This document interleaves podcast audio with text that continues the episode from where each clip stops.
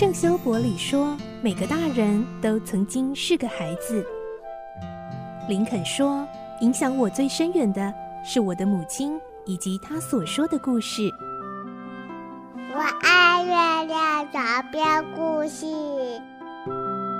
晚安，月亮床边故事。小青姐姐邀请每一位大孩子、小孩子一起听故事，不管多忙，也要和你一起听故事。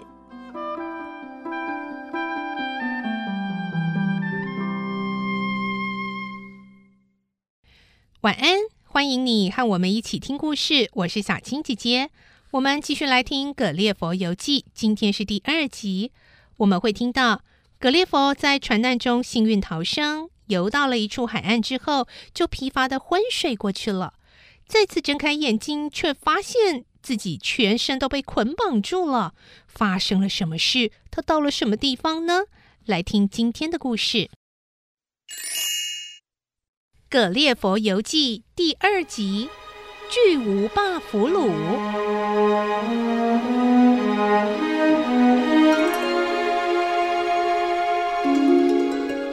我这辈子大概从来没有睡得这么香甜过。天已经亮了，而且是个大晴天呢。我想，我至少睡了九个钟头啊！哎哎哎，怎么回事啊？迷迷糊糊中，我觉得双腿被紧紧地绑在地上，浓密的长发也被捆住，身上从肩膀到大腿横绑了许多条细绳。我想起身，却动弹不得，而且因为朝天仰卧，除了天空以外，什么都看不见。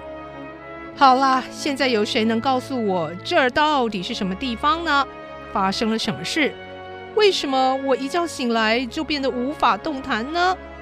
我只能直直地望向天空，灼热的阳光刺痛了我的双眼。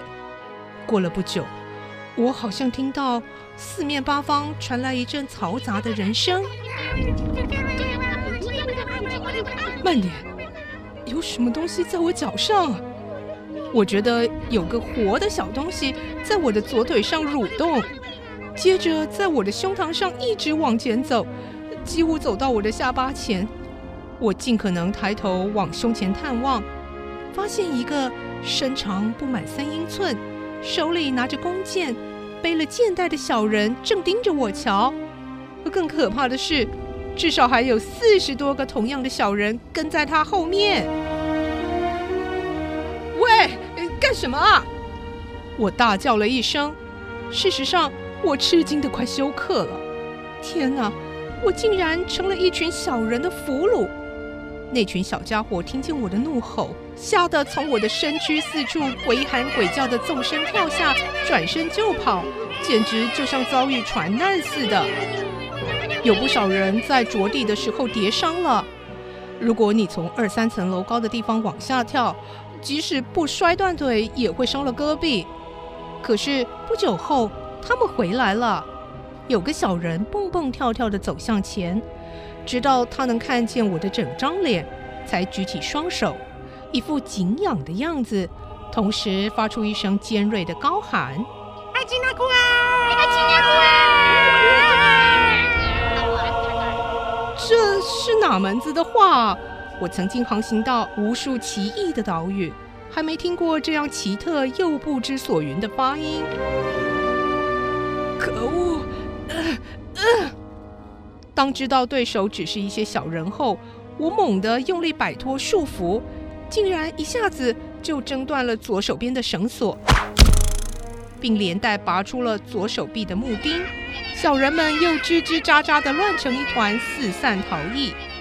我把手臂举到面前，观察了一下他们捆绑的方式后，马上循着方向用力拉扯。虽然头皮感到十分疼痛。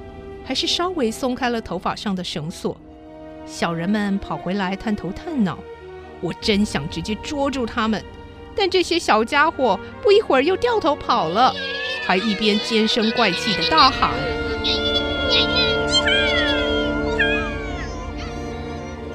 喊叫声停止后，有一个小人高声的发号施令。转瞬间，数百支的小箭射中了我的左手，像针一样刺痛了我。有些箭甚至落在脸上，我连忙用左手遮住面孔，慌乱的大叫：“哎，住手！你们这群蠢蛋！”啊啊！哇，真的痛死我了！这阵箭雨使我不禁呻吟起来，挣扎着想脱身。但他们又放了一阵比先前还要久的箭雨。哎哎，别乱来啊！这时，居然有人用长矛刺我。幸亏我穿了一件长皮衣，才没被刺到身体。要怎么对付他们呢？我一时也想不到该怎么做。也许继续安静地躺着才是最聪明的办法。到了夜晚，等这群疯狂的小人散去后，就可以获得自由。反正我已经知道怎么松开绳索了。他们看见我安静下来，便不再放箭。但过不久，又传来许多嘈杂的人声。我知道小人的人数增加了不少。同时，大约在四码之外，有敲打的喧闹声直冲向我的右耳。喧闹声慢慢的由远而近，听起来似乎是有人在工作。当我终于能勉强转过头去时，看见面前赫然出现了一座新搭建的小讲台，大约离地一英尺半，面积能够容纳四个小人。讲台旁有两三把梯子。供他们爬上爬下。哎，他们是要唱戏欢迎我吗？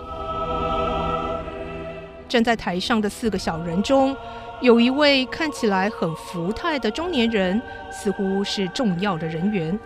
他的身高看起来只比我的中指稍长一些。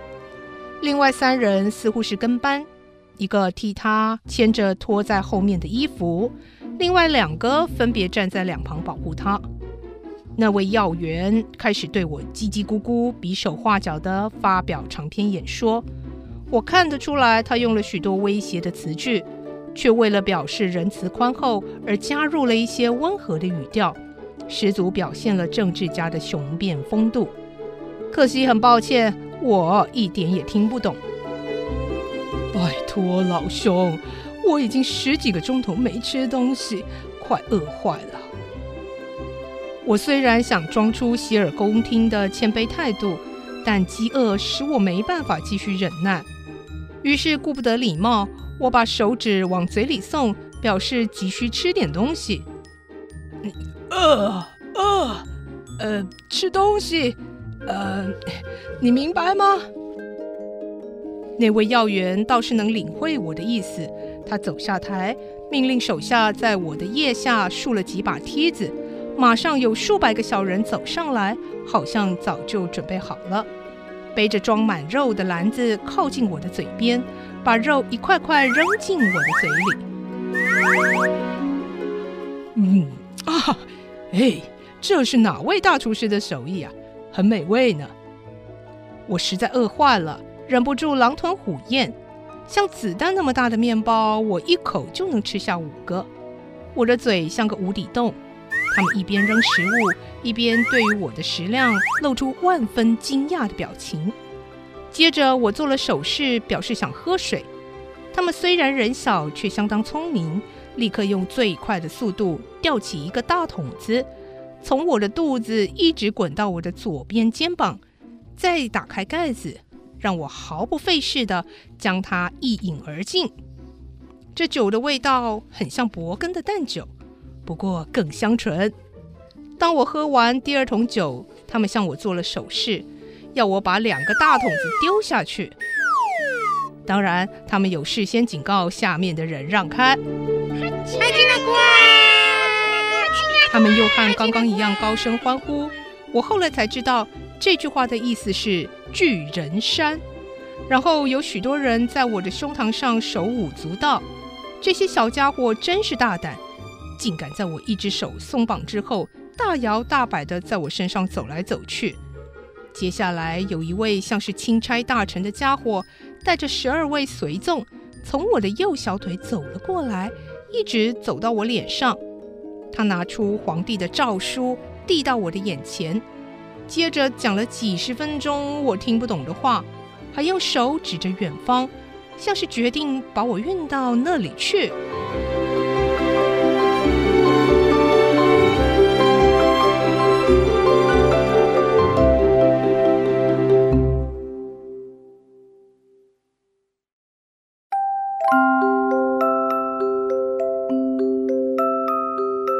今天的故事就先听到这里了，明天再继续来听《格列佛游记》。我是小青姐姐，祝你有个好梦，晚安，拜拜。小朋友要睡觉了，晚安。